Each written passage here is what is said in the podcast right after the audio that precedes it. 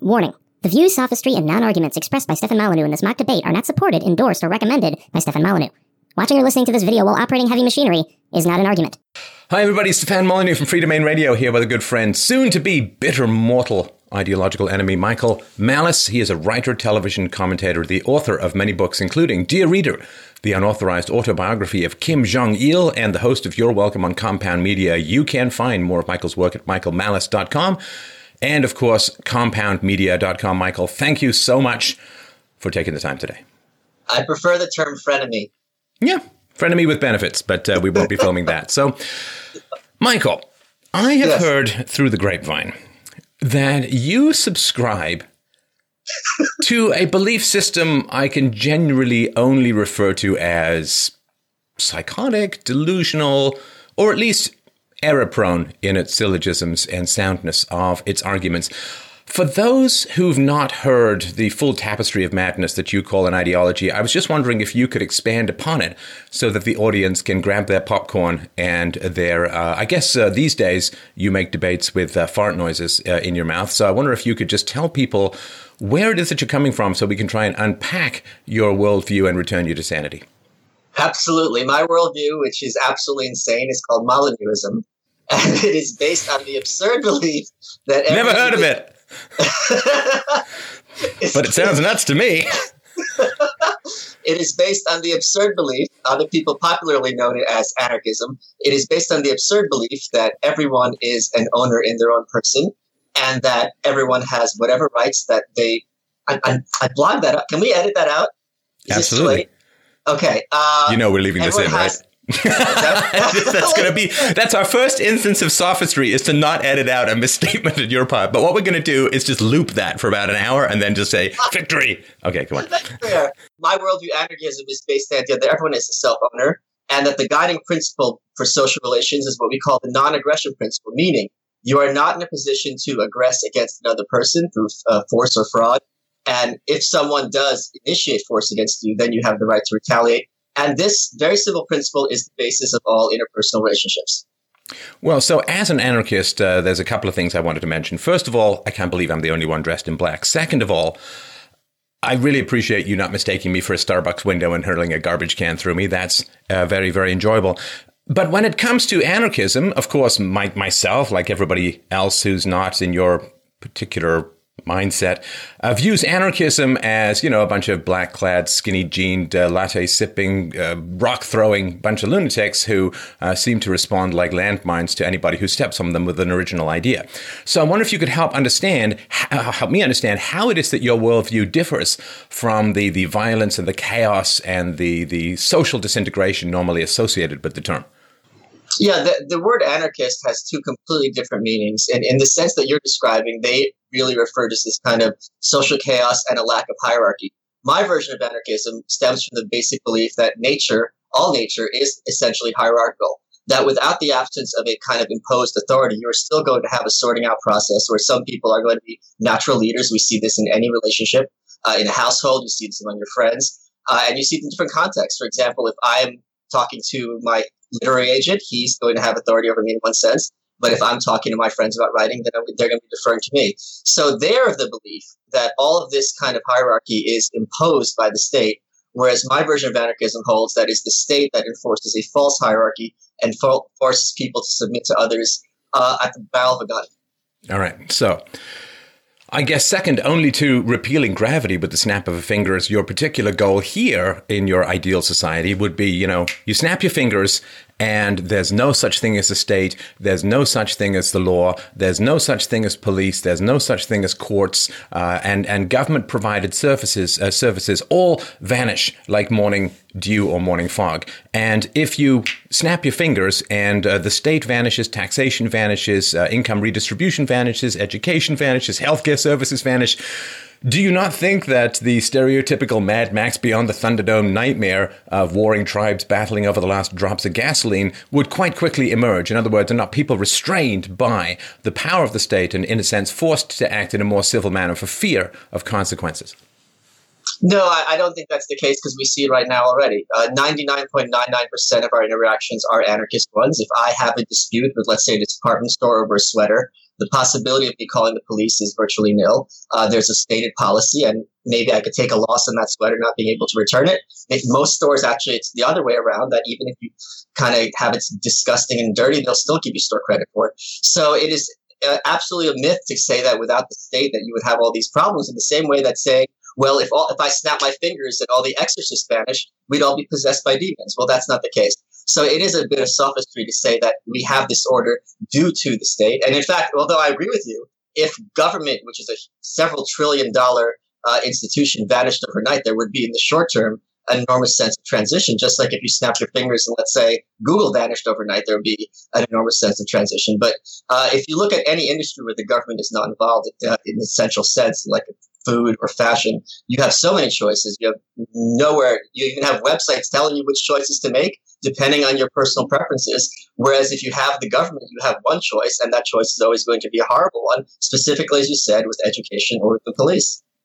Okay, so we've got our first tangible number.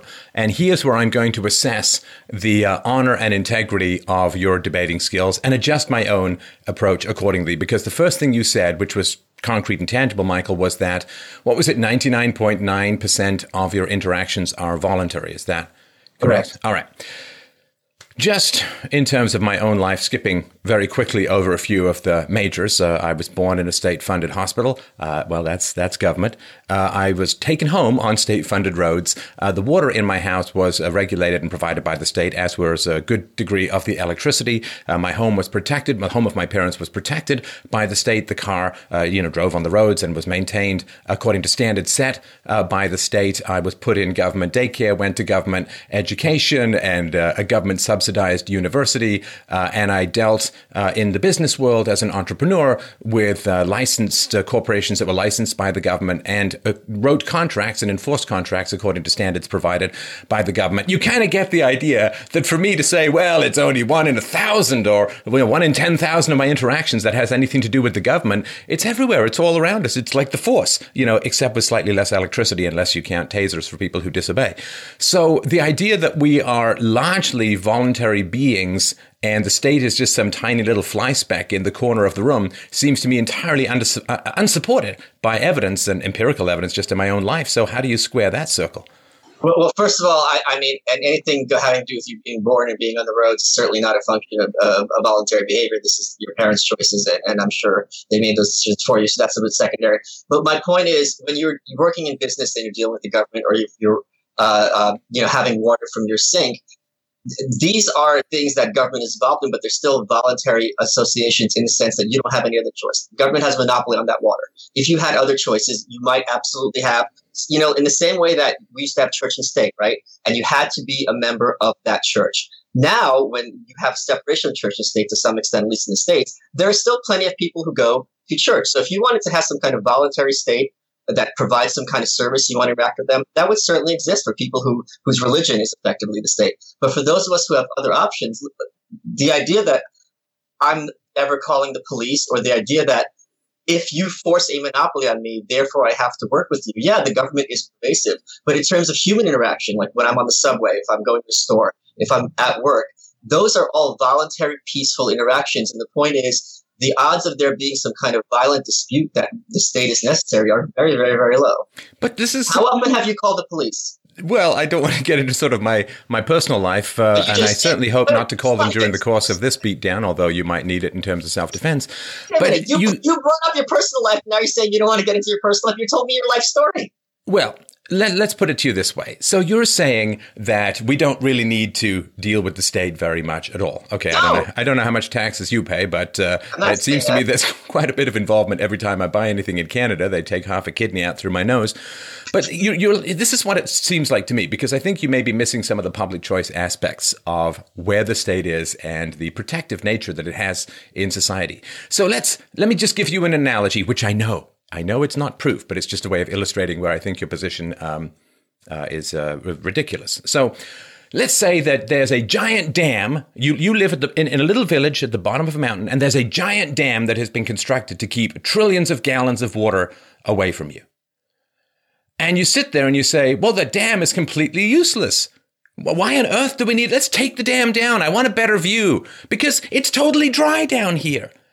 So why do we need this dam? And it's like, well, sure, it's dry because there's the dam. And so the fact that you don't need to call the police very much, if at all, is because everyone knows that you could call the police, and because of that, they conform. And we see this very simply replicated in every kind of natural disaster, right? So there were these disasters, these these hurricanes uh, hit Florida just a day or two uh, or so ago, and immediately you've got looting. Immediately you've got you know a breakdown in, in social order. You've got people who won't obey. You got people uh, pillaging, ripping off. You got rapes. You got assaults. You got all of. The, so it's like saying, well, you know, it's pretty pretty peaceful. We don't need the state. It's like, well, it's only peaceful because everyone knows you can call the police, and that uh, it's like saying, well, I don't know why we need any security cameras because nobody's stealing anything from the store. And it's like, but because that's because there are security cameras. So you get this wonderful protection from the state. And then you say, well, I, I don't really need much protection from the state. Yeah, try living without it. Go to, go to uh, Florida or, or go to Katrina uh, in the middle of a natural disaster and just see how wonderful things are.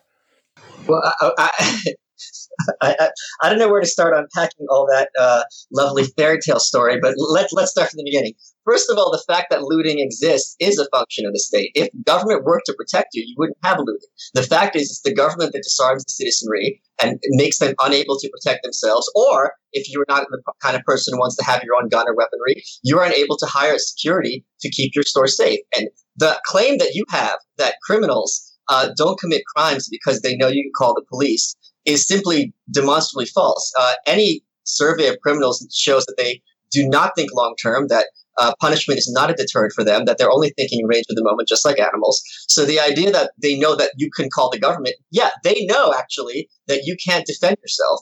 And they know that if you are going to call the government, they are going to be there in 10 minutes. So they have that 10 minute window to do what they want. And further, they also know that since they have a short window and the consequence will be dire if the government arrives, they had better do as much damage as possible in a short period of time. So if anything, having that uh, ineffective government as the only mechanism of security encourages crimes to be more frequent and to be worse, which is something it sounds like you're in favor of. And frankly, my dear, I don't give a damn about that. well, don't just kiss me on the staircase later. But okay, so I mean, if if you have a wand, Michael, in this particular debate called myth, you know, I'd like you to show it to me, and we really should have discussed. Like, in other words, if you have a wand that allows, there we go, you have a wand that allow you can wave it, and you can just say, well, facts are myths, and therefore I'm correct. You know, that's a pretty cool thing. There's actually no need to study debating at all. Uh, it's like having a money printer and then saying I'm a great entrepreneur. Because when I was talking about the, looting, when I was talking about the looting that occurs. When I was talking about the looting that occurs in the absence of state power, you said, well, it's nice to believe in all of these myths. These are not myths. I mean, the fact that when state power is diminished or erased from a particular area due to a natural disaster, the feral, noble savages come out and start grabbing everything uh, in sight. And there have been tweets all over the internet of, of police saying we're going to try and arrest people when we get back and so on. So the fact that when social order decays, uh, looting and other crimes of violence occurs you can call it a myth if you want, but that just means that you don't have the facts at hand. Secondly, you said, well, you can't hire security. Of course, you can hire security. You can hire security guards, you can hire private investigators, you can all these kind of things. And if you think that a diminishment of state power in no way escalates crime, I invite you to research a little something called the Ferguson effect, which came out, of course, when police decided, or somewhat rationally in terms of just uh, self preservation, decided to do less policing in black neighborhoods, poor black neighborhoods, because they were afraid of getting the same kind of treatment uh, as uh, the cop who uh, shot Michael Brown uh, was going to get, and others. And so, when the Ferguson effect clearly shows that when police stop intervening in local neighborhoods, uh, shootings go up, crime goes up, and uh, robberies go up, rapes go up. So, the idea that it's just some kind of myth that a diminishment of state power leads to an increase in violence, uh, I don't even like. I mean, we could spend the rest of the hour just me providing examples for that, and maybe your wand would run out of its magic charges. Well, first of all, by definition, a wand can't run out of magic, so you already don't know what you're talking about. Number one. Number two is I'm not talking about a diminishment of state power. I'm talking about its abolition. But let's go back to specifically that hurricane story because what you like to do is throw out three or five examples, as statists like to do, and then by the time I'm done unpacking one fallacy, you move on to this other magic dam that you built another magic village. Uh, the the looting in Florida was not necessarily a function of the lack of state power. It's a function of the lack of population. And what happens is you find this in Eastern Europe and many other countries. When the people leave, what's left behind is often destroyed. Now, what the market does is if there is a service, it anticipates what people want, and it's and there we you would have insurance on these places, you would have some kind of better locks or so on and so forth. But it's precisely the state that wants people to be unsafe because it wants people to have a need for itself. Now you're talking about Ferguson. That that I agree with you. Your point is if the government promises that its basic job is to provide the uh, uh, protection of people and property, and the government can say, well, we're not just we're just not going to do our job. and You have to pay for the consequences. Can you imagine, for example, we've had a cable provider, and the cable provider says we're going to give you cable one month, uh, you know, for for your house every month, and then they say, you know what? Uh, we're not liking the weather right now. We're just going to cut your cable, and there's nothing you can do about it. That's what you're advocating for every single uh, um, industry, and that's absolutely insane. In fact, every industry, when you don't have the government running it, it only gets money by providing a service that you need or want. It is only government that can take your money at the same time blatantly and explicitly tell you we're not going to provide that service we promised. And that's even the law. For example the supreme court said social security money is not your property. So we're going to tax you we're going to take wherever we want and if you get anything you should be lucky for it. That's the exact opposite of how the market works and it's the market that would drive our anarchism Right. So what you're doing is it's I call it the okay fallacy. So here, let me just hold up the, the little thing here. That's the, the symbol of white supremacy, you know. Um, well, no. So here, here's the okay fallacy. So here's what happens is, see, I hold up my, my, hands like this, and I have a hole. Now you see this little hole here. People are going to make a gif out of that for sure. So, um, so you see that little hole here. This is an area where I have no hand. You see, it's a little hole there. And then what you do is you say, Steph has no hand. Why? Because there was a hole. So what you're doing is you're saying, in these particular circumstances, the government is doing a bad job. And yeah, I agree with Social Security. It's not doing a great job. Maybe there should be a lockbox. I don't know. But you're saying, okay, well, here's an example of where the government does a bad job. And I agree with you. Government is not perfect. Government needs the democratic process. It needs uh, an, informed and engaged citizenry. It needs robust debate to improve. And not everything the government does is perfect, just as I'm sure you would say not everything that happens in the free market is perfect. So saying, well, here's a bad government program, therefore we should abolish all government. I mean, that's like, look, there's no hand because there's a hole there. I mean, this is throwing the baby out with the bathwater. You can't paint everything with that brush of incompetence and say the entire structure has to go.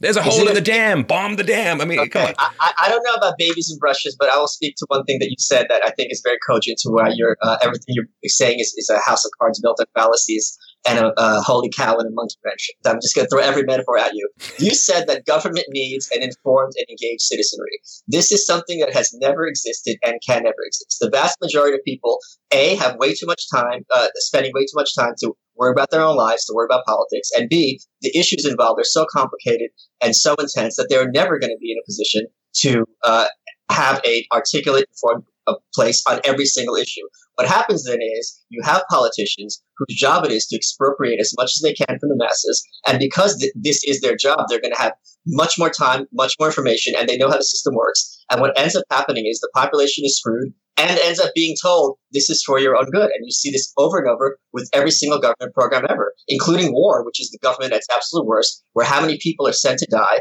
and being told and, and valorized this is a good thing. Whereas my position is maybe it's a good thing if those people stayed behind and didn't have to come home in a casket. Well, I, you know, I'm not going to do much to argue against the casket argument because not many people want to end up there either. And the war is a whole other question, whether there's a just war, whether war in self-defense. And you talked about self-defense at a personal level. Self-defense at a national level is uh, equally as valid. And therefore the government can have a role in that. But here's the thing. You don't have to be an expert in something in order to be able to judge it, right? So this is uh, this is exactly what happens with everything that we do. Let's just take going to the dentist, right? You're not a dentist. I'm not a dentist, but that doesn't mean we can't judge the quality of a dentist, right? We can look up his reviews or her reviews. We can talk to patients. We can talk to the dentist. We can ask particular questions. We can look at their education. We can do a variety. We can get recommendations from friends and family. You don't have to be an expert. That's just a fallacy. I, I, I can't judge anything about a restaurant because I'm not a cook there. You know, well, of course, you can put the food in your mouth and see how it tastes and see how you feel the next morning running. So the idea that we need to be an expert in everything in order to be able to judge it is just another fallacy that people use to try and push away and engage citizenship's involvement in a democracy. You can judge somebody's intelligence and past skills and abilities and resumes and so on. Pe- people do this when they hire all the time. They get a resume, they make they call up some people for references and so on. They decide whether to hire or not, and then they see whether it works out. If it doesn't work out, they fire them. If it works out, they keep them and maybe give them more responsibility. Exactly the same thing happens in politics. You listen to speeches, you read policy papers, you look at websites, you talk to your friends. And of course, if everyone hated the government so much, I mean, this is, you know, oh, you know, everyone has such a bad interaction with the government, then explain to me, Michael, why every time a government program is threatened to be curtailed, everyone takes the streets to the streets and sets fire to everything. Surely it's wonderful. I mean, that, that's not what happened when slavery was abolished. They didn't, the slaves didn't just set fire to everything. So no, no, no, we still want to be slaves. They were like, woohoo, off with the chains and, you know, on, on with the motion. So if government is such a negative thing to everyone, why does everyone fight so hard to defend it? Well, I, you touched on something that I think is actually another big fallacy, which is this. If I'm going to a dentist, I am hiring someone for a specific purpose, right, to fix the quality of my teeth and my gums. What if I had to hire someone who is both my dentist and my lawyer and my chef and my maid and my security guard and my cop and my prostitute? The idea that I would have the capacity to find one person who fits all those slots and it would be optimized for all of them is absurd. Yet that is exactly what's happening when you're forcing me to vote for a politician. Not only do I only have two, or in Canada's case, three choices, I have to find someone who I like their views on abortion and immigration and war and fiscal policy uh, and censorship. So it's absolutely impossible to find someone who will be optimal for one of those things, probably, given that my three choices. How many dentists can you choose from? Thousands. But I have to find someone who is good at each of these things. It becomes exponentially more difficult. At the end of the day, I'm going to have someone who absolutely does not represent my view. And further, the idea that I actually get to choose this person is false because, as you know, my vote is statistically irrelevant, and whether I vote or not, I'm still going to be forced to that choice. So the what the actual analogy would be is if you need a dentist, then you and a bunch of people pick a name at random at the phone booth, and that guy's going to be the one sawing on your teeth, and you better hope that he has a DDS. Okay, so if I understand this correctly, you're saying no one should be in charge because no one can be an expert at a wide variety of things. So, in other no, words, I'm according saying, to no, no, no, no, that's not what I said. That's not what I said. I said you said if I want someone, I hire a dentist, right? And I have the capacity to judge them. What I'm saying it is not humanly possible to find someone who fits ten different slots because just the, the absolute of course How's it is. That? You're, you're such a big fan of the free market, Michael. Have you never heard of a CEO? Think of a company like General Electric or, or Samsung or Sony or, you know, you name it. Companies that have, you know, 50 different markets in 100 different countries. Well, one guy, usually a guy, ends up in charge. Now, say, well, he doesn't speak all these different languages and he doesn't know everything about accounting and tax law and each one of these demands and he doesn't know everything about the electronics and the engineer. Of course not. But are you saying that CEOs don't exist? That they can't figure out who's good to hire, and they, there's no particular? Then, then, boy, I, you know, you could you could end up starting a company with no executives, and you could save a huge amount. Some of these CEOs get paid a lot of money. You should stop this interview, go start a company, and not have a CEO because you just can't be experts. You can't be I can't have expertise in a bunch of different things. Neither I nor you have the capacity to choose who would be a better CEO GE given five different candidates. Uh, and that is exactly my point. That and that role is very specific. They are trying to grow a business. Now, if you want to have someone who's going to be the head of GE and also the head of the army, which is the commander in chief, and also is going to be appointing Supreme Court justices, the idea that you would, the average layman will have the capacity to choose between those and having two forced choices is absurd. Well, of course, they don't do all of these things themselves. They have experts and they have uh, people Ex- they consult with and so on. So, you know, just as the CEO of General Electric, when trying to make a decision about manufacturing in Vietnam, is going to consult a local expert and trying to run through that information. So, of course, nobody's expecting somebody to be omniscient, uh, but the idea that we can't uh, have somebody in charge who has uh, who's varying degrees of effectiveness. And of course, yes, you and I cannot choose the ideal CEO of a multinational company but so what? I mean, that's up to the shareholders. That's up to the employees to see if they like working for him. That's up to the executives for who they recommend. Just as in a democracy, you've got uh, hundreds of millions of voters who are all going together like shareholders in a company and voting for who should be in charge. No, because when I'm a shareholder, I, I love this, by the way. When I, this is really fun. When I, when I, by the way, I'm still playing Evil Steph. Okay, go on. when I, that was pretty obvious. When I'm the shareholder of a company, my, I'm putting my money where my mouth is. If I am picking a bad CEO, I'm the one who has to suffer those losses, and I'm the one who's going to have the costs. And it's I'm quite literally invested in the company. Right. However, but the same thing. If, sorry to interrupt, but the same thing. Just let's do one point at a time. If if you're the CEO, if you if you're investing in a CEO, then you you are putting up your money. If you're if you're voting for someone, they could increase your taxes. They could pursue disastrous policies. They could go into an unjust war. They could draft your children. Are you telling me that voters don't have anything at stake when it comes to voting? Correct. Uh, voters all have. Uh, first of all, I feel like uh, what was that Ross Perot with Al Gore? Can I finish? Can I finish? uh, voters do not have the same. It's not the same parallel as with the shareholder and CEO. For example, if I'm a, a shareholder, I can divest. I can leave the company. As a voter, I have no choice but to be a member of this organization. One and number two is as a shareholder, my percent of the vote is exactly proportional to my investment in the company, how much I have a self interest in making the company better. As a voter, everyone, me, and even someone, you know, with an 85 IQ, such as yourself, have an equal vote. And oh, salty. have an equal vote, and it's not even equal in that sense. Because, for example, in, the American system, as a New Yorker, I have much less of a share of the, of the vote for the president as someone in a swing state. So it is absolutely not a parallel. And number two is just the idea that I have to be forced to be part of this organization uh, and forced to kind of uh, be lumped in with people who I despise just goes against human nature and decency. All I really got from that word salad was that you're a swinger. So um, to to continue to another area because I think we've threshed that particular cornfield to the point of atomization. To go on to another particular area, here's my concern about this, you know, Hobbesian nightmarish world of dog eat dog and you know dogs living with cats and pigeons attacking your eyeballs to wake you up in the morning. Do you, do you need a moment? I'm sorry, did I just win? Oh, come no, on, a little coffee out the nose. That was worth it. No, no, it's All not right. coffee. It's a uh, purple juice. Uh, purple drank? Is that what you say? Okay, got it. All right, you and Trayvon. Ah, oh my goodness. You did yeah. not just do that, Michael, did you?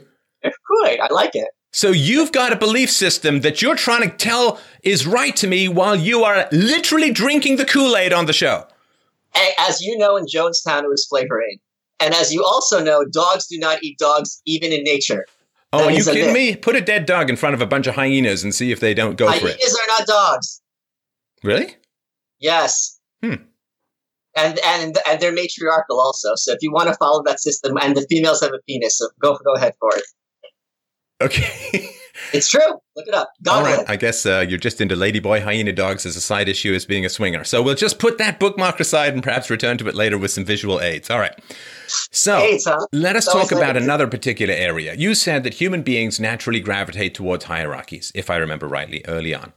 Uh, not only human beings, animals as well. Animals as well, uh, although we are technically animals. All right. So. Yes. If human beings naturally gravitate towards a hierarchy, right now there is a hierarchy of competence bound within the rule of law. You know, we're not allowed to to use force against each other. We must keep our word. You know, we've got civil law, we've got criminal law, there's tort law, and so on. Right? so we have we are bound to behave with each other reasonably within a system of law that punishes people who use force or fraud to get what they want. And therefore, there's kind of a meritocracy. And listen, I've got nothing against the free market. I'm not talking about communism. I, you know, I personally would love to see the state a whole lot smaller. I think it's got its fingers in way too many pies, and I think that there's too much capacity for corruption when people have too much power. So, you know, I'm with you down to whatever level, right? I mean, let's let's take it down. Let's just not take it to you know nothing. You know, sometimes you get a sunburn. That doesn't mean you want to live down with the mushrooms under the kitchen sink, right? You need a little bit of a balance there. I'm sort of in the Aristotelian mean thing: too much state versus too little. But here's my concern. Take away the rule of law, the standard for how society operates, uh, and courts and prison systems, and the capacity to appeal to a final arbiter in, in social disputes, whether they're economic or, or um, coercive or criminal in nature you're still going to get a hierarchy, but that hierarchy is going to be based on a Hobbesian nature red in tooth and claw. Because there are violent people in society, there are coercive people in society, there are sadists and psychopaths and sociopaths and all kinds of nasty specimens who are generally kept in restraint uh, from attacking the general population only by the threat of the rule of law. And if you take that away, you're going to end up with a hierarchy based upon who can pile the most human skulls in their basement. You're going to end up with a hierarchy based on violence where good men are going to die like dogs and the feral end up in charge of everything. Genghis Khan style. I mean, there was no state restraining Genghis Khan as he rampaged his way across uh, the landscape. Well, if you're the asking the question, who could have the most skulls piled up in their basement? The answer is always government. If you compare how many murders are committed in, in any country, the amount that that compares to the amount of people who are killed in wars of choice is minuscule. That's number one. And number two is I agree with you that there are always going to be sadists and psychopaths. But when you have a, uh, a government which provides a monopoly on the use of force over a gigantic area, that is drawing them to a magnet like flies to poop. Uh, so there's no better way to uh, empower sadists and psychopaths by then giving them a veneer of respectability, by giving them a mechanism to control the lives of literally everyone, and then by putting them in history books as these great heroes. And in fact, if there's one thing psychopaths are good at and sociopaths, it is uh, being charming, being glib, and never being held accountable. And that is precisely the model of every politician. So you would then categorize all of the founding fathers as sadists and psychopaths and sociopaths because they put themselves in charge of a state. And you would include people like Margaret Thatcher, uh, you would include Donald Trump, you would include everybody who seeks for and gains political power to be a psychopath or a sociopath or a sadist or something like that. Is that my understanding? Well, I don't. I would not speak on people on individual level other yourself. Um, but at the same time, there's very clearly, and these are just uh, individual data points. I don't know the founding fathers. I don't know what the context was like at that time. To be fair, but you have but, a theory. Shouldn't you look things up to see if you they conform to your theory? Well, the theory is that no psychiatrist should judge people that they haven't met, and the idea that the idea of, of psychopathy, which is a fairly recent uh, um, uh, psychological. Just say evil. Are you saying that then they were evil because they wished to be in charge of a government? Uh, most of them, yeah. Oh, yeah. So most of the founding fathers would be evil. hold on, most hold on, of the. Hold on. I, I judge people on their actions, not on their ideology, right? Because someone might have so-called evil ideas, but they can be perfectly nice people. If you are someone who has the blood of thousands on your hands, I don't, I don't know if it's useful to call a person evil on an individual level, but certainly the system that you're a part and parcel of is an evil one, and you know that that's something you're going to have to have on your conscience or lack thereof. I don't understand how someone could feel comfortable sending thousands of people to war and sleep at night and still consider themselves a human being with a moral conscience. Well, because uh, human beings like going to war, and you either beat or you are beaten. I mean, this is the way human society has worked since people first figured out how to hit each other on the head with rocks, which was something that happened before there were even people. Chimpanzees cannibalize each other literally. So the idea that we're never going to have to have any war, that it's, you know, the traditional kumbaya hugs around the campfire and let's all roast marshmallows rather than each other uh, is a fantasy based upon a very cursory and, and basic examination of human history that we're a bunch of warring tribes and we like uh, getting resources from other tribes rather than doing the hard work to get those resources ourselves to grow them or hunt them or whatever. And so the idea that, well, everybody who defends themselves from a warring tribe is just evil, I mean, that is the kind of belief. It's amazing to me. You're like an argument argument against evolution because this kind of thinking should never have evolved to survive. It's like, hey, let's go hug the tigers. It's like, I can't believe that gene has survived into 2017. I mean, I, I actually think that's fantastic. Your ancestors must have been extraordinarily good at hiding. I mean, that is, uh, you know, or running, uh, or or some combination thereof, or surrendering, well, I suppose. Well, well, I am very small, so I am pretty good at hiding. Number one, and I agree with you. I am an argument against evolution. I'm an argument for creationism because just like Athena, I came directly from God. when Zeus split his head. Well, um, that explains the wand. But it, she had a sword, I think. But Steven Pinker did a great book about this called "Better Angels of Our Nature," and he exposed how over there's this there's this idea that in one sense, we are the same people we were during the times of Pharaoh. But in another sense, as humanity, its human civilization has changed over thousands of years, we have changed in very slowly, very slowly, in very fundamental ways. And by all accounts, we are living longer. We are far more peaceful. There are fewer wars. The wars are less violent. Uh, and this is a trajectory. He did the math that you can check over time. It used to be back in the day. You can read about this in the Bible, for example. If you go to war with another country, your goal is to kill literally every single one of them, except maybe you take the women and make them your own bounty. Nowadays, the idea that you would have some kind of war with another country and kill everyone there is regarded almost universally as abhorrent. And you see this, uh, you know, with North Korea, where many people uh, there's only a few crazy conservatives who are saying we should just bomb them to hell. And even many people on the right, let alone the left, are like, this is insanity. We should care about the innocent civilians. And this is a great sign of progress. And this is what anarchism means, is respecting other people. As an, I'm not waiting. As an, let me just finish this point. As an end to themselves, and rather than a, a means to some kind of end of your own, which is what the state wants. All right. Quick question. So yes. you're saying that in the modern world, the, the modern world is more peaceful? Correct. All right. Now, let's compare the world today as it was, say, 500 years ago. Okay. Would you say that, oh no, let's just go back, let's say 200 years, right? Would you say that governments, as percentage of GDP, as number of laws, numbers of regulations, and so on, um, would you say, or amount of resources they can use, right, amount of dollars they can consume and spend, would you say that governments are A, bigger now than they were 200 years ago, or B, smaller? Bigger, absolutely. All right. So what you're saying is that as governments have gotten bigger, society has gotten more peaceful. And I'm not sure why you've switched sides. You know what we're going to do? We're just going to take these videos, we're going to switch them, and then maybe we'll just because you seem to have just completely switched over, and it's like, hey, we're playing tennis, and it's like now we're just playing doubles against nothing because I, you're basically I, I, completely reinforcing my thesis that bigger states mean more peace. And, and look at we know why we know why the Cold War never went to a hot war. Why it was all proxy wars and economic wars and, and weird combinations of like boycotts and subsidies and all that. Why? Because the governments were big enough and powerful enough to have nuclear weapons. That's the, so the fact that governments were big and could destroy the world many many times over is why peace reigned between communism and capitalism in terms of no nuclear intervention, no nuclear confrontation for um, decade after decade after decade. If the governments had been smaller, as they were before the intervention of nuclear weapons, they did not have this kind of uh, power. When they were smaller, well, you had the First World War and the Second World War. So as governments have gotten bigger, look at that. We have more peace, as you say. Uh, you, I like how you jumped from 200 years ago to the First World War and the Second World War. Now, not a historian, but my belief. I'm talking about a plane. It's a gradation right. over time. It's not a snapshot. It, it, it's not an absolute smooth line, as you know.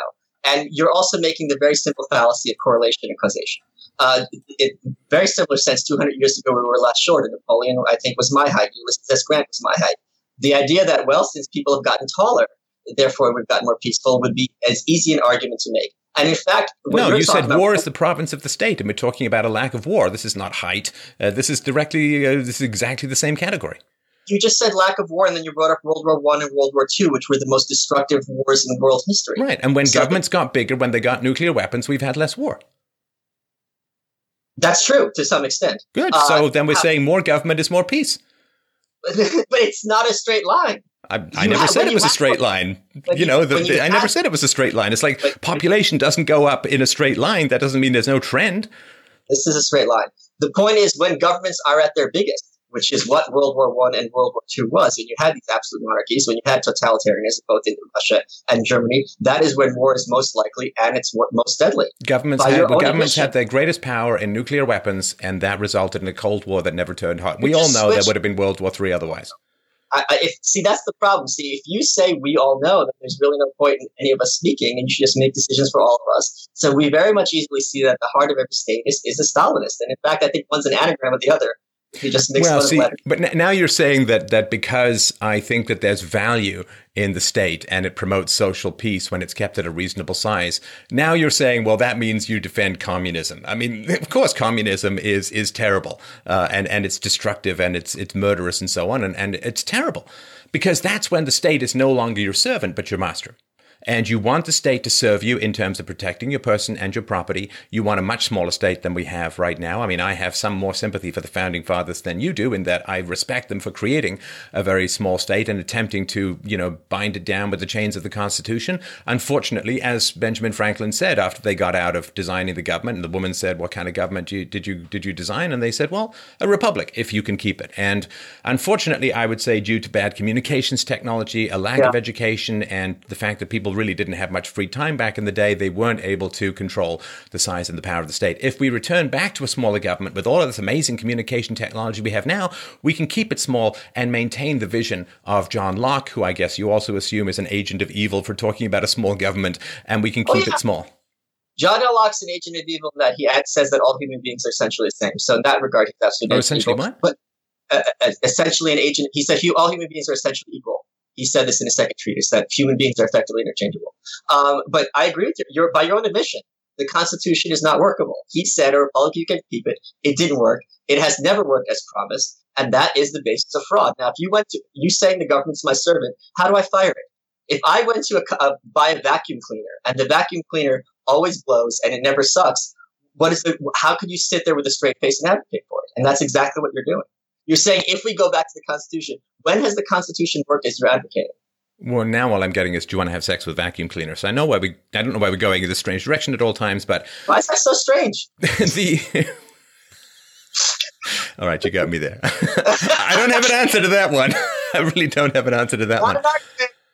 so the um, the question of how you maintain a small state is a big and complicated one. How do you fire your government? Well, it happens every two years or every four years, depending on uh, where you are and, and, what's going on politically. Uh, for instance, there was a choice between Hillary, who put forward particular proposals, World War III and so on, and there was Donald Trump, who put forward other proposals, which to a large degree remain proposals. But uh, there was a choice that was made, and you saw a huge swing just in a couple of years between Obama and Hillary, right? Between um, uh, 2012, 2016, and so on. You saw a huge swing in, in the Rust Belt states, in Pennsylvania, other places where people said, I'm tired of being broke. I'm tired of not having a job. Here's a guy who's got business expertise. Here's a guy who's going to repeal regulations. Here's a guy who's going to shrink the state, cut taxes, control immigration, which is driving down wages. And people made a choice. Now, that choice was unforeseen, except for a few people, uh, myself included, and Coulter, other people, and so on, right?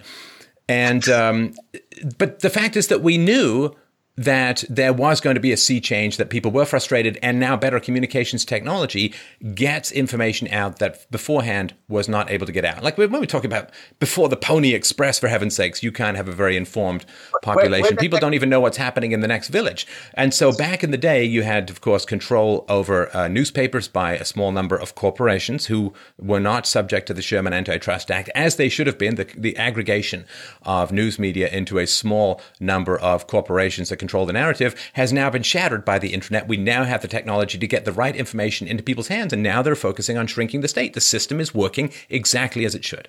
So, how is the shrink? Do you think the state is currently your servant, in Canada especially? Let's talk about your boy, Mr. Trudeau. Uh, is the state your servant or your master in Canada? It's uh, it's currently in transition. Uh, I think it's transitioning from you know one, uh, one, one, one state to to another. Um, there was, of course, a, a, small state history in Canada, and it wasn't actually up until quite recently. And it's interesting when people always think, "Oh, Canada's a socialist thing." And it's like, yeah, well, we do have socialized healthcare, which generally means get in line and wait like a person in U- in the Ukraine in 1950 for for a loaf of bread. So we do have that, but we don't have a giant military industrial complex. You know, we don't have 750 military bases uh, overseas. And there is a skills based immigration system that means you don't just get all the flotsam of the world washing up on your shores, so, you know, Sicily style. So there is, and, and taxes in Canada uh, for quite a long time, um, I'm not sure where it is right now, but a couple of years ago, taxes in Canada were effectively lower eh, than in the US, again, because it's not the world's policeman and so on. So things are complicated. There's not uh, a First Amendment. Uh, there is um, somewhat of a Second Amendment, though it's not quite as codified, and it is complex. So, um, you know, I would say that Canada is somewhere between New Hampshire and Berkeley. Uh, some somewhere in flyover country. I'm not sure where the wind is going to take it uh, at this point, but I'm certainly doing what I can to point it in the right direction. I, I, I have to break character because I don't know what to do with that beautiful answer. The, the point is, I'm distracting you with verbal agility. We'll get into the sophistry of this afterwards. Uh, Here, here's point, some tits. Feel like concentrating? The, the, point is this let's suppose I have diabetes, and you're effectively telling me I have to choose between Coke and Pepsi. And both of these I regard as deadly. Or let's suppose I fallaciously regard them as deadly. I don't even have diabetes. I self diagnosed because I read something on WebMD. At the same time, you're saying, well, it's for your own good and you have to drink whatever you have to drink. At a certain point, you have to allow people to have the dignity of choosing, their, making their own choices. And, and when can. you have a state, and they can and listen. And, if you, no, no, if you live in a, t- go ahead, go ahead. When you have when you have government and you have your neighbors, if you have your neighbors deciding for you what clothes to wear, what music you listen to, and so on and so forth, it's the technology you speak of is a function of the market. And I, this is exactly what Wait, brought internet and so on is a function just of the market. You know who invented it, right? Who developed it? Who paid for its entire development? Who set up the initial Al, infrastructure? Al who developed the protocols? All state funded, largely military funded. Al Gore. Right. No. right. so here's the thing: you saying there's no choice. Of course, there's choice. Of course, there's No, choice. I mean, saying it's a there's, there's, choice. there are hundreds of countries throughout the world. Look, if you live in a town and some business comes in and starts doing something in the town, maybe they're making ghetto blasters and testing them at high volume in the backyard, or maybe they're putting out something in the air that you don't particularly like. And other people are like, well, you know, I get double the salary. I can live in this town, so I get a little bit of air pollution, but that's okay because I can retire someplace clean. 20 years earlier, my system can reset itself, no problem.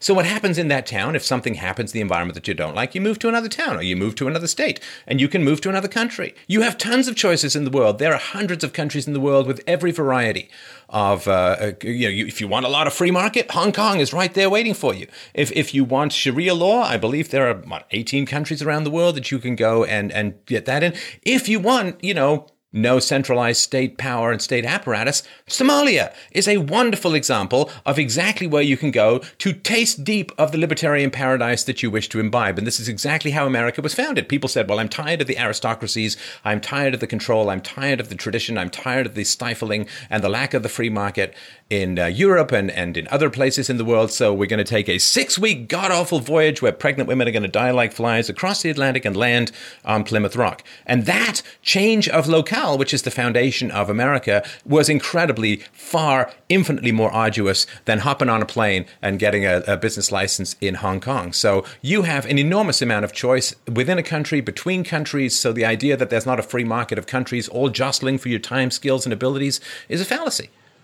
Well, I think what you're speaking to comes to the heart of this argument, where you said if I'm living in a town and someone's manufacturing ghetto blasters and blasting at full volume, I can get up and leave. Well, that just breaks down to a might makes right argument. You're saying that because you have more people and you have more power, therefore you have the ability to dictate, and it's incumbent on me to uh, get out of the apartment. And that's just not how the way it is. For example, if I have a lease and I have two roommates who are terrible and my name's on the lease, they're the ones who have to leave. It's not a function of the majority. Uh, but what you're advocating is exactly that Hobbesian rule of, of tooth and blood and nails and whatever else. No, you no, but you don't get to impose your will on other people.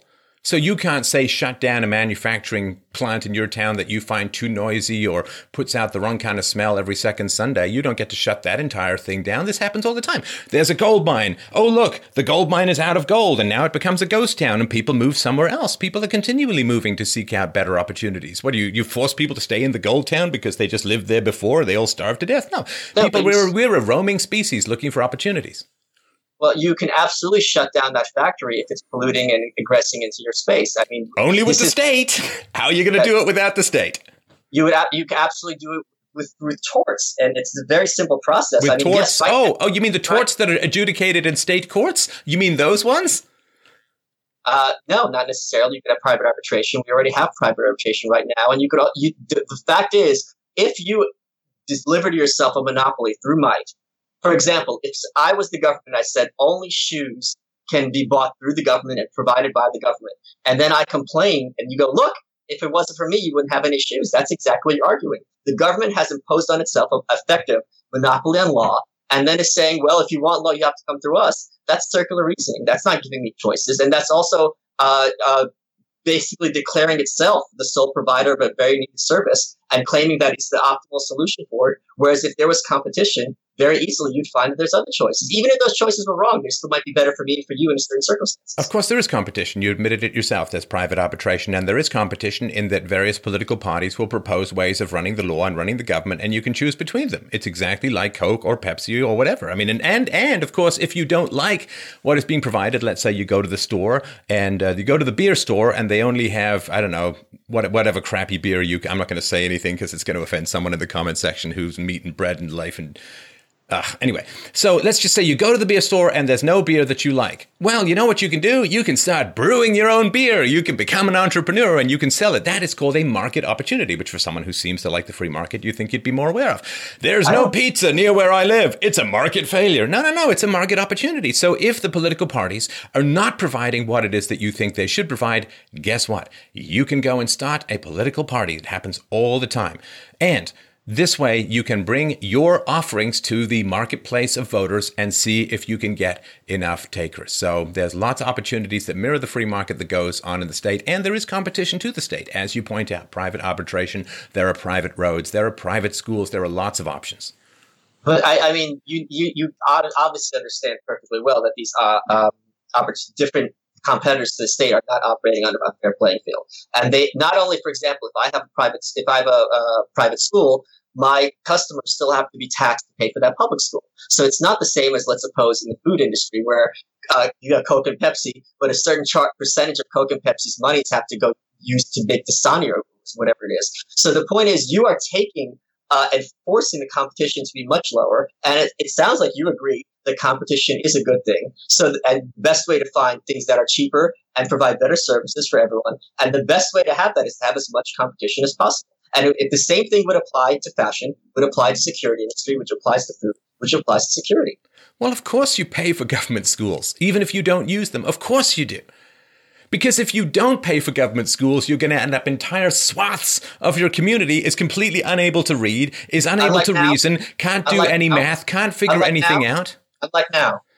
Oh, you think you think that it's you want the entire uh, country to be like the backwaters of Detroit? Are you kidding me? If you don't have, I mean, you pay for the in the same way that even if you don't have a car, you pay for roads. Why? Because Groceries get delivered, and ambulances can come and get you and take you to often a government funded hospital so you can get treatment for your illnesses. So the fact is, of course, you pay for things you don't use in the state because you use them anyway.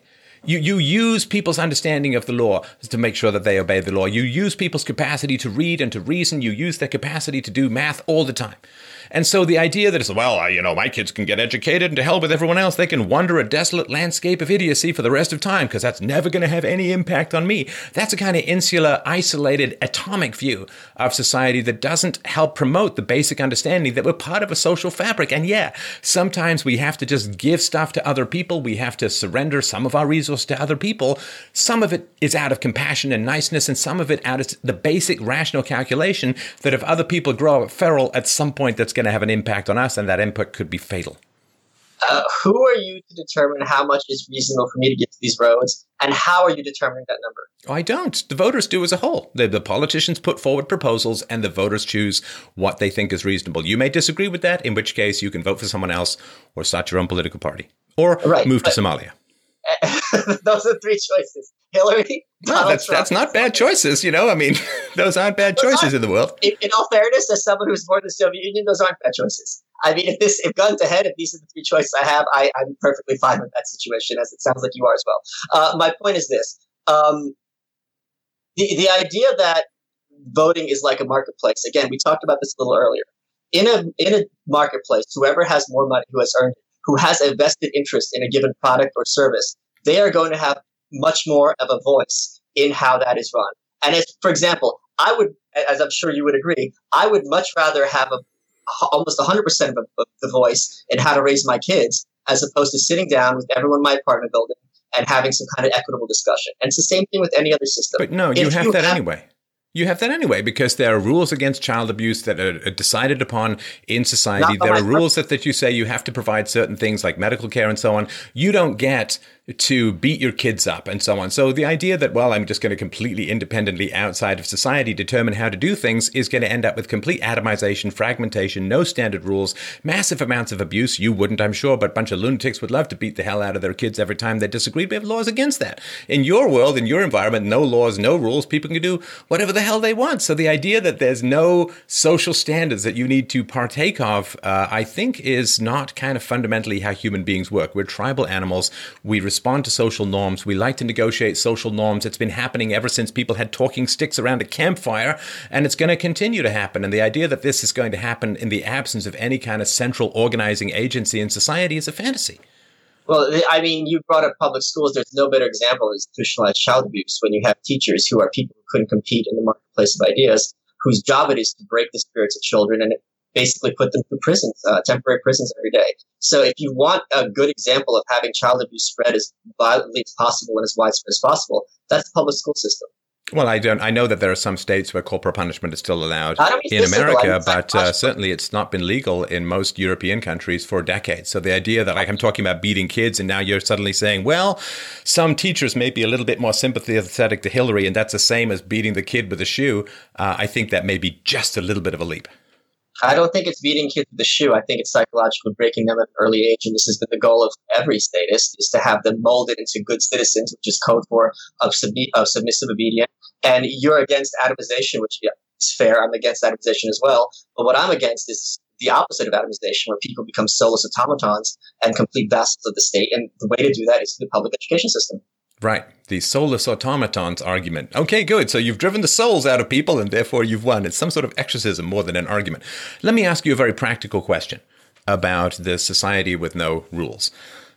Let's say. Um, no rules? Okay. Let's say Bob's daughter gets raped. Now, okay. what Bob does at the moment is he calls up the uh, police, and the police go and question the the person who they think may have done it. And if he doesn't have an alibi, if he's got motive, means, and opportunity, they will continue to pursue. If they find physical evidence or witnesses and so on, then they will charge him, and then it will uh, go through a, a trial if he doesn't plead guilty. And right, so there's a whole series of things that are set in motion. Everybody understands how it works. It's pretty universal across a particular country, uh, in particular. Yep. The idea that you're saying that everyone understands how it works, I just had grand jury duty. And in all seriousness, I don't think either of us understand how the court system really works until we've actually been. No, no, no. I'm not saying everyone's a lawyer. Again, you know, I understand how a dentist works. You know, they, they try and take care of your teeth and, and they do things that seem counterintuitive, like scratch the hell out of your skull and make you better. But everyone understands what you do if Bob's daughter gets raped. What you do is you call the cops and the cops right. will start to take it from there. Now, that, that doesn't mean everyone's a lawyer, but it means everyone kind of fundamentally understands how the system works. Every detail, every. Uh, no, of no. course not, right? No, we don't understand how the system works because you and I don't know what it's like. I, I, mean, I can't speak for you. I don't know what it's like to be arrested and have to go through some kind of very long legal trial with, with possibility of felony at stake. I don't know how that actually works in practice. Well, again, I don't. You don't have to be arrested to understand. I mean, you, you can watch some legal dramas, you can watch some courtroom documentaries, you can watch a bunch of things. But people understand. You you you go to jail if you're convicted of a crime, and people. I mean, I know there's fuzzy edges around the crime and the crimes and so on, but you know, everybody kind of knows. You go beat someone up, you go murder someone, and so on. Then you're going to get arrested if there's evidence. You're going to go through a trial, and if it's beyond a reasonable doubt, you're going to jail but you, you're, you're hand waving a lot because you're based on legal dramas. For example, you're an author as well. If you look at how publishing is portrayed in media, in movies or in TV, it, it's not even close to the real system. And again, this is kind of a sidebar, but I don't think either of us really knows on a ground level what it's like going through a long legal process and how much that costs. Uh, you know what the possibilities are of getting off or getting arrested, uh, uh, get um, uh, sent to prison unfairly. So I don't, I don't think. I, again, this is a very big sidebar. And I and and, and again, if you had competition, you would have things be cheaper. Uh, you would have things be more efficient. You wouldn't have these cases that last five years, uh, and there would be much more of an incentive to wrap things up. And different court systems would compete in order to deliver justice fairly and cheaper and quickly. So different court systems. How yeah. how exciting! So different court systems. So give me an understanding. And again, I, I, do reject the thing that we need to know the emotional journey of the criminal in order to understand how law works, right? I mean, so uh, we need to understand everything. Like if, if you have a heart attack, you probably go through some kind of treatment. I don't need to know what it's like to go through that treatment to know that there's some kind of treatment for heart attack. But let's talk about this magical you know, my little pony of freedom world of Ancapistan. And how does it work? So Bob's daughter gets raped. Um, what what happens now? What happens from here? I, I, like the idea that you're using My Little Pony as pejorative with this audience. I, I don't think that's going to work very well. No, uh, no, no. It's it's a description of a beautiful place that exists solely between your own ears. that's not true. There's many other people who have been there, and I'm sure they'll weigh in in the comments below. Uh, the the fact is, let's let me use another parallel example. You said we don't need to know this, the, the journey of the criminal. That, that's fair. How about this? Let's suppose you, God forbid, you get cancer we know that you get chemo. However, we don't know what that's really like. And there's different kinds of chemo. And in certain cases, you're going to have to make different choices based on, you know, which, pro- which uh, uh, process is better for you. And there's different circumstances. There's different types of cancer, just like there's different types of uh, felonies and different types of how those are judged. So again, if you had choice, things might be better for you in certain circumstances, better for you in other circumstances. At the very least, it would be cheaper for everyone in every circumstance because when you have competition, it drives up cost. When you have competition, it drives up costs? Drives down costs. Drives down costs. Okay, good. I just wanted to make sure uh, I understood that. Okay, so let's get back to Bob and his traumatized daughter. What yes. happens? I mean, I, I, am not a lawyer, neither are you, and I don't. No, no, no, no, I, not in the court system now. In this stateless society of imagination. You don't. You, don't uh, you and you and I. Here's the thing. This is like asking this question: what would the fashion industry look like if the government didn't provide all our clothes for us? And the answer is that's absurd. It doesn't. But we could, if you and I sat down for days, for years, for hours, we could never imagine what the fashion industry actually is. Because when you don't have the government involved, you have millions of people, uh, designers, seamstresses, uh, people who make fabrics, so on and so forth, operating on micro levels and building this very, very uh, big system through their own unique individual choices. It would be the same thing. You can't design something as complex. And even now, the legal system is not designed, you know, from the head of Athena, uh, from the head of Zeus, excuse me, by one person. It has been the work of millions of lawyers, judges, plaintiffs, defendants working incrementally to make the system better and better. And frankly, the more people who are involved in this process who have an interest in it and who are informed as opposed to any stick in the mud who has their own uh, ill-informed opinion about, you know, who, who knows what. That is how things get better. And that is what the market and anarchism allows people to do. Well, that's that's a lot of syllables saying no comment. I refuse to answer, and I haven't got a clue. So we should let okay, go. Sure. We should let go of that which is keeping us afloat in the idea that some magical sea creature is going to take us up on its back and get us to shore. We have a system that is flawed. Obviously, all human systems are flawed. We are merely mortal, and we're prone to corruption and error and and self justification and and so on. Except me in this uh, debate, of course. Uh, this is the one shining example and exception to every other rule that I put forward. I'm, i can have an exception to a rule because I have a state. Oh, wait, sorry, I slipped character for a moment. Right, I'm back in. I'm back in, baby. Blah, blah, blah. All right, evil, evil Spock has returned without the beard. Um, but uh, so you're basically saying you don't know. So we should give up a system that works lurchingly well, reasonably well, as you point out. Uh, crime is going down, violence is going down, the the system as a whole, human life as a life is, is getting longer, and so on.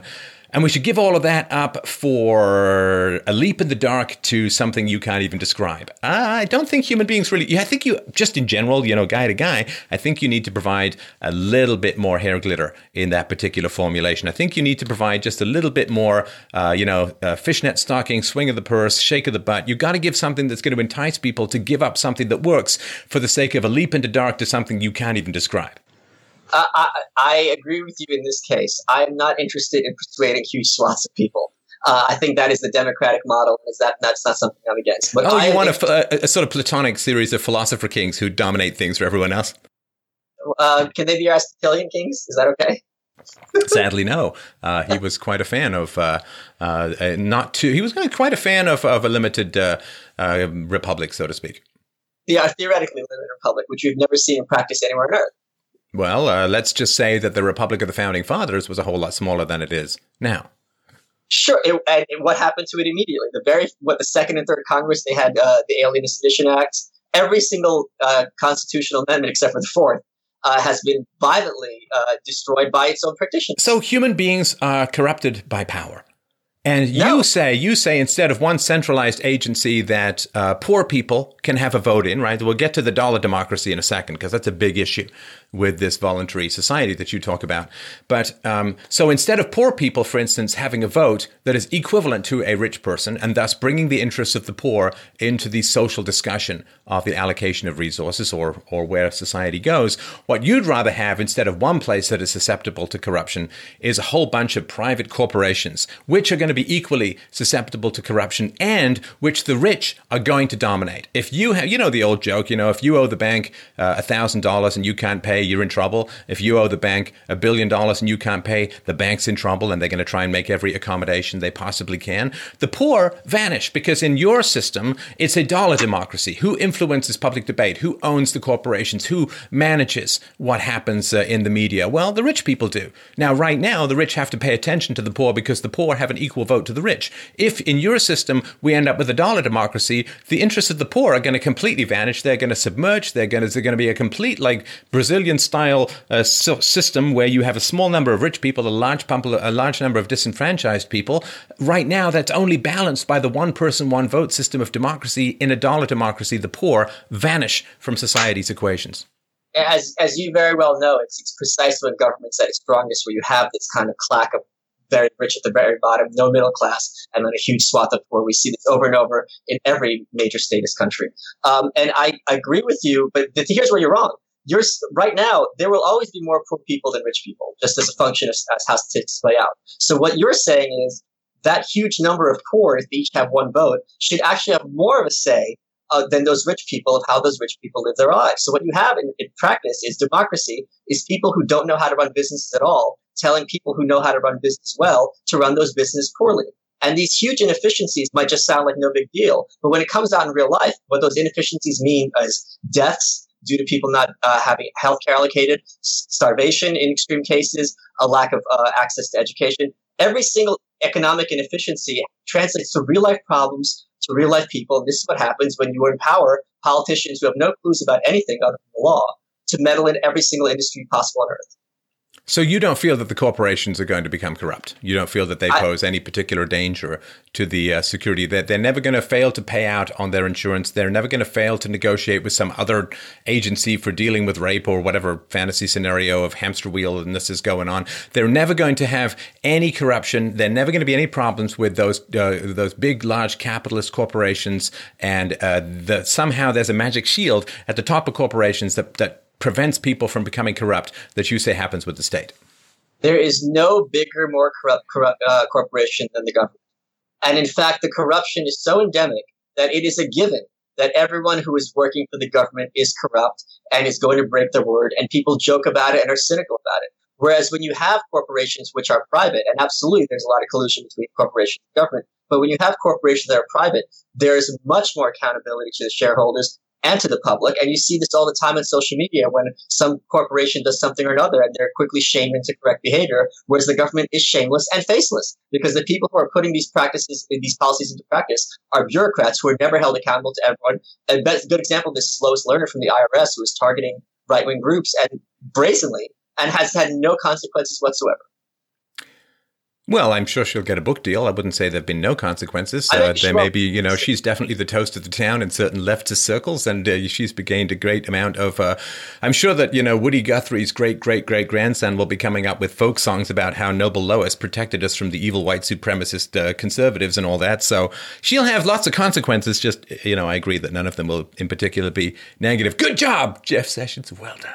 See, that's what I call democracy. All right, let's just close off with this bit because I look, I don't mind discussing the inner physiology of orcs and elves. Like I don't I don't mind that at all. Like I don't mind discussing fantasy scenarios and, you know, who could win? Would it be Aquaman or Superman or would it Superman. be the Flash? I'm Are sorry. Kidding? Superman over Aquaman? Are you crazy? No, no, not if we move everything to the planet Krypton. You see, you got to always think of this. As I'm, I'm concerned that you don't think things through because he doesn't have superpowers on Krypton. Anyway, Krypton doesn't exist. Well, something like it. Are you saying there was only one in the entire universe? The, the, the, the matter that made up Krypton has never appeared anywhere else. It's one singular point in the thing. You find something like it. Or go back in time. You know, Superman turns back time. You go back in time. You dump him on Krypton in a in a fish tank with Aquaman. Aquaman slapping him silly with a mermaid tail. I'm just telling you that right now. Why so, would Aquaman not be in the ocean but in a fish tank? You're not making any sense. Well, you can't move a whole ocean to Krypton. Anyway, I feel like we may be drifting a tiny bit. We'll we'll we'll make that the next debate. Which superhero wins in what one?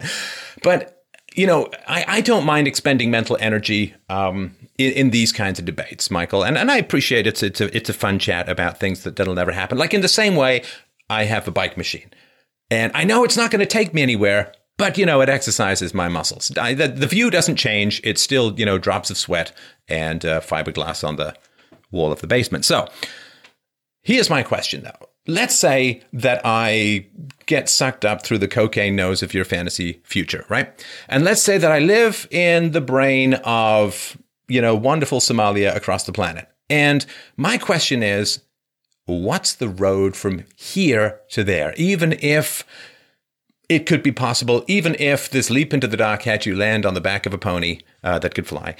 How on earth could we? How, how could this be anything other than a purely theoretical exercise? How on earth could we possibly get from here to there? That, that is a great, great question. And here's my answer whenever I get asked that question. Let's suppose we went back in time to 1980, which is not that long ago. You and I remember it pretty well, I'm sure. Wait, wait, hang on. wait, wait. I'm still working on it. I still got to gel it up, baby. Now, now it's just this scratch, scratch, ear, ear, little bit of comb in the nose. But back then, man, nice, nice Billy Idol spike job going on. Yeah. But, you know, without all the STDs. Okay. So, okay. Uh, please go ahead. We're back in 1980. Youth, Superman, baby. All right. Go for it. Superman took us back to 1980. And you and I were having a debate about whether we should have censorship of books.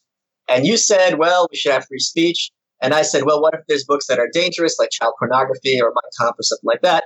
And we're talking back and forth, you know, what, what's, what's, where do we draw the line? And a time travel appears from 2017, and he says, you guys are wasting your time because in 2017, you will be able to take any book and make as many copies as you want, infinite, and you can send them anywhere on earth at the speed of light, at the press of a button, and only someone who, like magic, only someone who knows a magic word called a password can open that book. And how much does this all cost? It's free. We would look at that person as a crazy person. And yet, in fact, that's the status quo today. So the way well, to transition, unless you run afoul of people and they target your DNSs, in which case you get shut out from the internet. But all right, let's just go but, back to 1980 and say this is where we go. But even in that case, that book has not been destroyed and can still be infinitely replicated. The point is, it's not a function of persuasion. It's a function of technology and keeping people who are going to have those same wrong ideas from being able to implement those ideas in practice and having the argument effectively become superfluous and secondary. All right, so we have the final magic wand of the magic show called technology. Got it. All right, so let's end here. And um, now, this, of course, for those who don't know, um, My- Michael and I share the, the same philosophy when it comes to a state, the society and the eventual goal of uh, achieving uh, an egalitarian and truly free society without this primitive, god awful mechanism developed during the Stone Age called the state. I will allow people to advocate for the state, but then they have to use Stone Age medicine uh, and they have to use Stone Age technology. Uh, if you if you're cold, you have to start a fire using your own nose hairs and concentration. That's my particular. So what's interesting is that, of course, I've had these debates. Oh, I guess I became an ANCAP probably about. Uh, 14 or 15 years ago. Before that, I was a small government minarchist in the sort of the objectivist vein and I've had these debates. Now, a lot of times I've been in your position versus somebody who's like a regular old government. Me talking about, you know, like the like the government that deals with like national defense, which we didn't get to, and and um, the courts, the law system, and so on. But uh, it was really interesting to to try the other side and and it really is because you you're it's it's such a cheat to do that side because it is the mainstream view so you have all of this flow. You're, you're swimming with the current, and and you can use words that everybody thinks they know, but they don't. Right. You know, like freedom, you know, uh, for you, it means freedom from, and, and, for me, the non initiation of force, right? Freedom from the non initiation of force. What other people mean is freedom from criminals provided by the state, you know? So the word, even the word freedom is really tough. So I think you did a great job, but it's, it's really, it really helped me understand just how easy it is you know, it's like, look, I can lift a car. It's like, well, it's easy if you got a crane on top pulling it up, which is what do, when you go with the dominant narrative, that works. Uh, so give me give me some of the tricks that you were working with uh, during your side of the debate. Well, let me just make two points because my uh, uh, um, focus is so much on technology being what saved us and being not a Democrat. I almost never get into debates like this because if since you and I are both somewhat public figures, I would much rather have my views put out there. If you agree with me, you agree. If you don't, you don't. Rather than argue with someone one on one, the cost benefit is not there. Plus, when you argue with someone who's a statist, usually it just hurts your social relationship with them because they'll start perceiving you as a horrible person, and then it's going to have all sorts of consequences. So it was. Well, and you do. Sorry to interrupt, but you do have to pull out the. According to the non-aggression principle, the statist is supporting evil. That can put a bit of a pull on the old chumminess. Uh, absolutely. But it's also was uh, a bit of a cognitive dissonance. I don't know if I, that would be the term I would use to watch you uh, with the same affect arguing all these points, and it was it was a little kind of like parallel universe. Oh thing. yeah, no kidding. So it was hard to kind of maintain uh, the straight face and wonder who I was talking to the whole time. So I was trying to keep up in two different veins. And I, I, I truly apologize for not calling you a racist or a sexist or a you know misogynist or I, I, I truly apologize for not rising to the truly. I didn't bring up the roads, and I never accused you of wanting poor people to starve in the gutter and sick people to die in the streets. So I, I obviously didn't get quite that far in terms of the. Although you know we certainly did try and put the little zingers in, which I think actually adds a little bit of spice to the meal.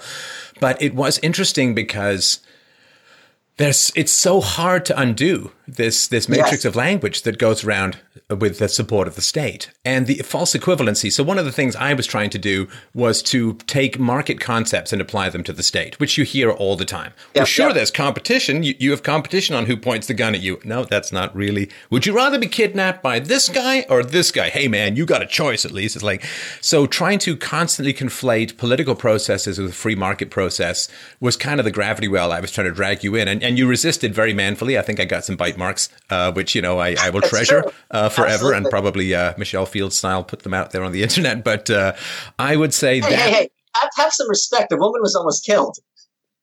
it really, it really was, it really was like watching a Star Wars trailer. Uh, just that that amazing survival techniques that went on. So yeah, this constant conflation of trying to to say that you know, like the shareholders the same as voters and CEOs are the same as politicians, and constantly trying to trip you up by saying, well, you want the free market and politics operates like the free market, therefore you should like that. And that is something I've experienced a lot of when I debate. Well, I think that's a very effective tool on their part because theoretically, on some level, it it has a coherence to it, uh, and there's a plausibility to it, and it's kind of like you know, if you and I and five other people got together and had a company, we all sat around and discussed things, we come to an equitable, solu- equitable solution. It might not be what you would want, not be what I would want, but we'd, we'd be comfortable with the result. So to kind of extrapolate that into the government, there's a, it's based on, it's coming from a place that's rooted in truth, although they take it to a ridiculous degree that completely loses touch with reality. And of course, if you were in a truly free society and they proposed the state thing, it would seem completely insane to you. But because we're generally raised and educated by the state and by a mainstream media that relies upon the state, I mean, not only are they generally leftists and want a bigger government, but uh, you know, one of the things you'll you'll see, they'll criticize lawyers in um, TV shows and movies. They don't criticize judges, though, very often. Why? Because these guys end up being adjudicated in front of judges a lot for like copyright infringement and stuff like that, right. right? So they never want to really make fun of the system because they themselves are subjected to the system. You'll see that there's not a lot of anti union movies. Why? Because they need union members to make the movies because they have a death grip on production. So there is a lot of propaganda that says the state is needed and the state manifests social choice and so on. And the fact that it doesn't, of course, is something that's really, really buried, and that's a huge uphill climb uh, to to make when you're arguing against the dominant narrative. And, and I'm going to say one more point. This this Mike Cernovich gave it to me, uh, which is you know how 1984 speaks about how controlling language controls thought. And I was trilingual by the time I was five, and I thought that was very, very important for me because it teaches me to think conceptually instead of linguistically. But I just was hanging out with Cernovich uh, a few months ago, and he pointed out to me, you know, I came from the Soviet Union when I was two. He said, I'm a refugee. And I don't think of myself as a refugee because I'm white. And that's the other thing. It's like it, it was a complete mind blowing moment because until he pointed that out, I, I, was escaping the Soviet Union. Uh, my family very much left everything behind for a better life in America. And he goes, because you don't fit this certain demographic archetype of what a refugee looks like and acts like and is fleeing from, you don't think of yourself in those terms, but you are. And it was absolutely true.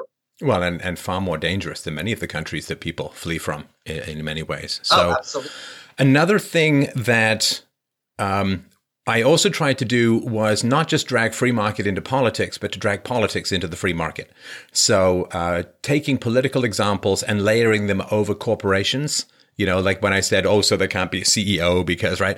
So, trying to conflate these two is is beautiful as far as the status argument goes, um, because if you can say that the two are the same, then you wanting to get rid of one but not the other looks like an irrational prejudice. So this, uh, like me, tr- constantly trying to conflate these two things is really, really essential to undoing your kinds of arguments. Because then, if I can get you to, if I can get people to think that politics is the same as the free market, then nobody has any idea why you want to get rid of one versus the other. And of course, whenever I use the phrase, you know, corporations, big corporations, multinational corporations, these are trigger points that have been set in people's minds like little bombs to just, oh, they're terrible. Like I was, what's this, this old video game, like Unreal Tournament, where um, the corporation sets up death matches, but like, you know, it becomes this sort of Roman gladi- gladiatorial situation. And kids have been, raised so much to see, well, there's this lovely park, and now there's this evil condo developer who wants to plow it under and get, and all the bunnies are going to end up living in the sewers and being eaten by giant rats and stuff, right? So this corporation thing has become such a hot button. And it's hard to bypass that because, you know, you have to then, well, corporations are created by the state through charters. They're not part of the free market. They're like licenses to print money and avoid legal consequences handed out to crony capitalists. It's really hard to undo all of that stuff. And that's why I kept punching the corporation buzzword because that turns people off from, and then they think, okay, so instead of one government, which is a problem, we end up with a hundred governments, i.e., corporations. And that is a tough thing to fight against as well. Well, I think another very good pro statist argument, which I don't think you really hit, but you kind of uh, hinted at, is we have it pretty good in the West. Uh, I mean, especially compared to historically and in other countries right now. and at the same time, the government is pervasive and everywhere. So they can say things are pretty good. The government is here. Therefore, things are pretty good because the government is here. It's a coherent syllogism that uh, is pretty persuasive. Well, and we did that with the world has become more peaceful, right. and governments have gotten bigger. Now, right. that's a tough thing to argue against without going real deep. But it's like, well, sure, if you pay a bunch of people um, and then um, you know if you pay, you've got a giant welfare state that's dumping huge amounts of money into problematic communities, then yeah, I guess people will commit fewer crimes in the same way that fewer crimes get committed if you pay off the mafia. They don't set fire to your store. That doesn't mean crime has gone down. It just means it's been shifted to a different thing, which is holding people hostage for the sake of riots in order to dump money uh, in in communities. So that's one aspect of things as well. And the other thing is that the world has gotten better as a result of the free market, but the government keeps picking into that and saying, well, no, no, you see, it's because of us. It's like, well, the governments have been around forever. Why is it only in the last 200 years that things have gotten better? Because of the free market. Now, the government loves to jump on the back of the guy climbing the mountain and saying, look, I have a jetpack. It's magic, but it's not real. And that's a tough thing for people to differentiate. And it's very hard for people to understand that the veneer of civilization is what uh, gives the government the ability to commit crime on such a large scale. The senators are in suits. They have an air of decorum, and they're robbing far more from you than any kind of uh, uh, uh, someone on the street would. And for people to, just like the mafia don has a suit, he's very distinguished. He's got his pinky ring and so on and so forth. Classy man. It's very hard to reconcile for most people that this is actually large scale theft on a, national, international level.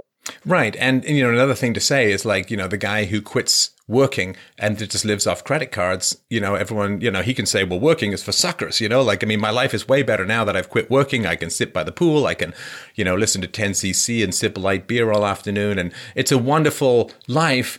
And of course, the argument to that is, yeah, but what happens when you run out of money, right? What happens when you can't pay your debts anymore and you can't, you know, shuffle jump uh, your liabilities from one bucket of, of debt to another, then you're going to lose your house. So you can say, well, sure, I guess society's doing okay right now, but the West is, you know, tens or hundreds of trillions of dollars in debt. You know, like Social Security is going to need a bailout many times larger than the banks needed.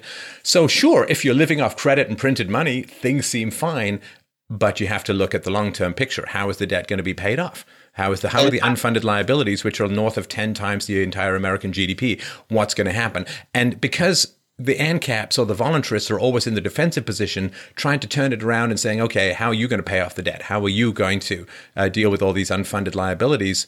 Um, well, they're going to eventually have to turn to needing the free market and say, okay, well, so then your system is parasitical off the free market because if people aren't generating the money you, or more money, then you can't possibly pay off the debt. But again, that's a tough pivot for a lot of people to have. I think you also use a very effective technique, and I, I, you didn't mention, which is uh, for the status, there's a lot of uh, preloaded speeches and rants that they're programmed. They can get them to the press, social media, and basically it's like three paragraphs of slogans which are non sequiturs and uh, present the appearance of thought and coherent thought because uh, they're using concepts and using words, and they're they're nothing of the kind. But since the person has them loaded as a speech, you could just bulldoze over another one conversationally. And since everyone's heard it frequently, it gives it the air of truth and plausibility. Oh yeah, no. So for instance, I mean, I remember this from from my college days, all the way up to grad school. You know, if you if you mentioned in a news like in a, a paper you were working on uh, or a thesis, and you said, well, you know, the capitalist class does exploit the workers in the third world or something, right? You wouldn't need to provide a footnote for that, right? Right? Because it would be like everyone's like, well, yes, you know, if I say that the sun is the center of the solar system, I don't need to reference Copernicus and Galileo and Tycho Brahe, and like I just everyone knows that, so you don't need a footnote for it. And this is the same way, you know, when people have complex ideas that slip real easy into the mental gullet, you have to sort of say, okay, why is that so easy? You know, saying that, well, corporations exploit labor in the third world and so on. Whenever you, and this is one of the things that made me, I think, good at, at some of this stuff is swimming against the current. I had to footnote everything. And, yeah, and the yeah. footnotes had to have footnotes, and the footnotes of the footnotes had to have footnotes, and so on. And that is tough because when people don't need proof for something, that's where they're the most propagandized. And you always have to be cautious of where you don't need proof for something, where it just again seems to slice like a pelican with a with a, a, little fish, you know, straight down the gullet with no interruption. And that's really tough. How much you're arguing against that kind of no footnote needed kind of assumption in, in the general population. Nothing gives you the air of certainty so much as the quasi religion that is statism. Uh, because when you have it kind of received directly from the divine, and you didn't receive it from reason, you're not going to be able to disprove it via reason. Uh, it's just going straight straight into your head. Right, right. And it's very hard to knock it out. The um, the constant, of course, downgrading of the idea is, I mean, it's a programming trick, right? So to constantly refer to, you know, your fantasy and your imagination and your, your utopia and or, or as much as, as can be done, and you have to be careful of this in debates, right? And not to you, the general audience. Whenever language is wrapped around your arguments that tend to make them dissociated from anything to do with reality, like when they're constantly put into a fantasy category or a utopian fantasy or the fallacy of perfection, you know, oh, so nothing bad will ever happen in your perfect world. And it's like, that is like uh, people who make those kinds of arguments, they're trying to paint you as some sort of platonic idealist, and they're hooking into that basic idea that to be an idealist versus a pragmatist is to be dissociated from the real world. You know, this whole division, Ayn Rand pointed this out a lot between theory and practice. You Oh, communism works great in theory, but in practice, it's like, no, no, no.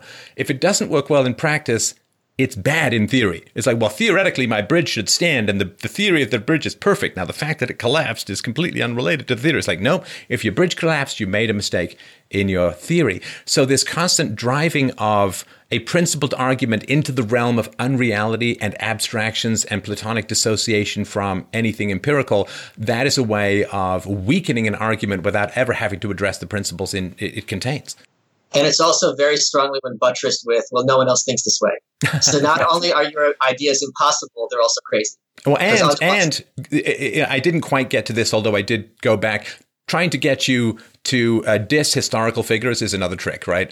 And yeah. uh, you didn't fall. I mean, you didn't. You fell into it, so to speak. But there was no other way to do it because you had to have integrity with your beliefs. But you know, people love the founding fathers, and if you say, "Well, the founding fathers were evil," then that's a way of making people dislike you just because, right? Because they've received a huge amount of propaganda about the founding fathers. My relationship with them is a little more complicated, but that's also not an argument. I reckon you could be completely right, but that's sort of where I'm coming from. So that as well, has it existed before in history? And if it hasn't, somehow it can't exist in the future. Uh, right. That is another very cheap way. You know, it's like, oh, well, you know, point to a non slavery society before the end of slavery. It didn't exist. Are you saying then we can't get rid of slavery? So this you know, because it tries to hook into people's sense of empiricism. Um, right. You know, well, I've never seen Bigfoot, and but you know, Bigfoot and unicorns can't exist. So now you're saying they could exist in the future. The fact that something hasn't existed in the past, you know, the very fact that we're having a conversation using you know webcams right. and the internet that wasn't possible like 30 years ago. And are you saying it's not happening now? But but this trying to make your arguments appear unreal, idealistic, abstract, uh, and so on is a very powerful way of undermining their credibility without actually having to address the principles. And I think it's an honest one because if they can't wrap their heads around it, and it comes from a place of egotism, therefore this can't possibly be true. Right. Most people regard truth that way. If I can't understand it, it can't possibly be true. Whereas if I talk to Stephen Hawking, and you did, and he's explaining physics, we know I would bet money he's telling the truth and we just don't know what the hell he's talking about. well, yeah. I mean, I remember when I first encountered the general theory of relativity, I'm like, no way. Can't be true. can't, can't be true. When I run, I get fatter. No, no, no, no. That can't be right. so, no, it is. Um, oh, wait, there was one other one that, that popped into my head that happened um, uh, pretty early on. Oh. Yeah, so asking for you to define the terms is kind of an invitation, and also it turns into a punishment right yes. and and the most important thing and this is something which which i was able to get away with because you're you know still a pretty nice guy but um, uh, it is you go hard at an argument and somewhat insultingly, and again, without really addressing the core principles. I never actually addressed the principle. I never addressed the non aggression principle. I never addressed any of that stuff. So you go hard at mocking an argument and characterizing it as foolish and then you change the subject. And this yes. constant dance is is a really really I, I, see this all the time in debates. You know, it's like. Uh, and I think at one point I said, well, you know, we've mown that particular, right. you know, it's like, no, we haven't. We haven't come to any conclusions whatsoever. And this happens when people call into my show. Like they'll give me 10 big, confused, messy arguments. I'll address one and they'll say, well, let's move on. And it's like, no, let's, let's not move on because we haven't resolved anything. And this constantly being in motion, this like Muhammad Ali, you know, float like a butterfly, sting like a bee. That is one of the reasons why people think that debates get nowhere because nothing's ever resolved. If you start to lose, you just change the topic or bring up another and, objection or move somewhere else. And we also tend to agree with the person who's dominating the conversation just simply because of body language and tone. So even if that person was wrong, the fact that they're dictating when we're moving on makes it seem like they're smarter and more informed and more truthful. Well, and what if I make a couple of cheesy jokes that make people laugh? That opens them right. up to be more sympathetic to my ideas because, especially if I have the dominant narrative and I'm making people laugh, it pushes you further and further into a corner, which is unjust based upon your principles, called ridiculousness. Uh, that and then then what happens is people start to root for me and they don't even know that they're doing it. I become the right. person they want to win. You know, it's like I remember when I was a kid, uh, we used to my brother and I used to go to these like movies like 10 pennies used to be able to get and see all these movies. And they were short movies. And I remember the first time I saw a sports, it was about a soccer team. And, you know, like the soccer team was, you know, the down and outs. And, you know, they had, you saw all their family histories, you know, like when you see on the, um, the Olympics, right? They, oh, he came from this small town, he did this and that. So then you know that person, and now you know who to root for. And I, I, remember thinking at this when I was a little kid, I remember thinking, okay, but if it was the other team and we followed their family history, then we want that team to win. And so if you can try and manipulate people, uh, not you, but if, if a debate partner yeah. can try to manipulate people into um, liking that person, then you end up rooting for that person, and that conditions everything you hear. And that yes. conditions everything you hear, uh, and you, you then the person who's more gesticular, who's making fun, who's joking, and so on, becomes more likable in a way. And then you want that person to win, particularly, particularly if, of course, if I win, people don't have to change their worldview. And people will fight like crazy to protect their worldview, which is basically to protect their relationships. Because if you change your worldview, as you pointed out, relationships can get kind of haywire. So then they have an ego investment in me being right, and therefore they want me to be right. And it, oh my God, it just becomes so difficult to dislodge that kind of thinking. And we saw them try to reverse engineer this with the Hillary campaign, where so much of it is she's your pal, she's your mom, she's your abuela, whatever it was. She's just like you. And it, they couldn't make it happen because she's a, you know, a, a mummy crossed with a succubus. But the point is, this is something they very intentionally try to do much more than put over her political views. It was to make her relatable and your pal and someone you want to root for against this evil monster thug who's basically about to rape her.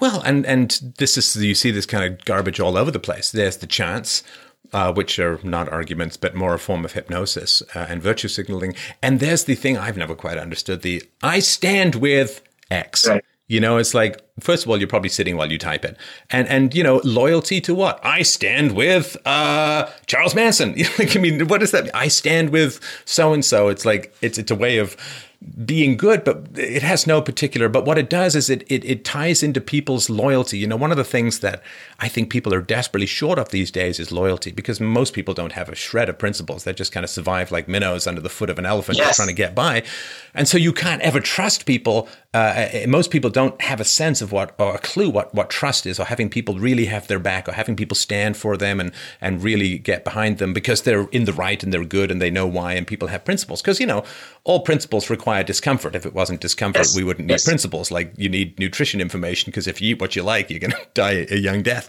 And so I think when this programming comes in where people say, I stand with so and so, it ties into people's hunger for loyalty and for people to stand with them because most times the society is just this big whirligig of backstabbing.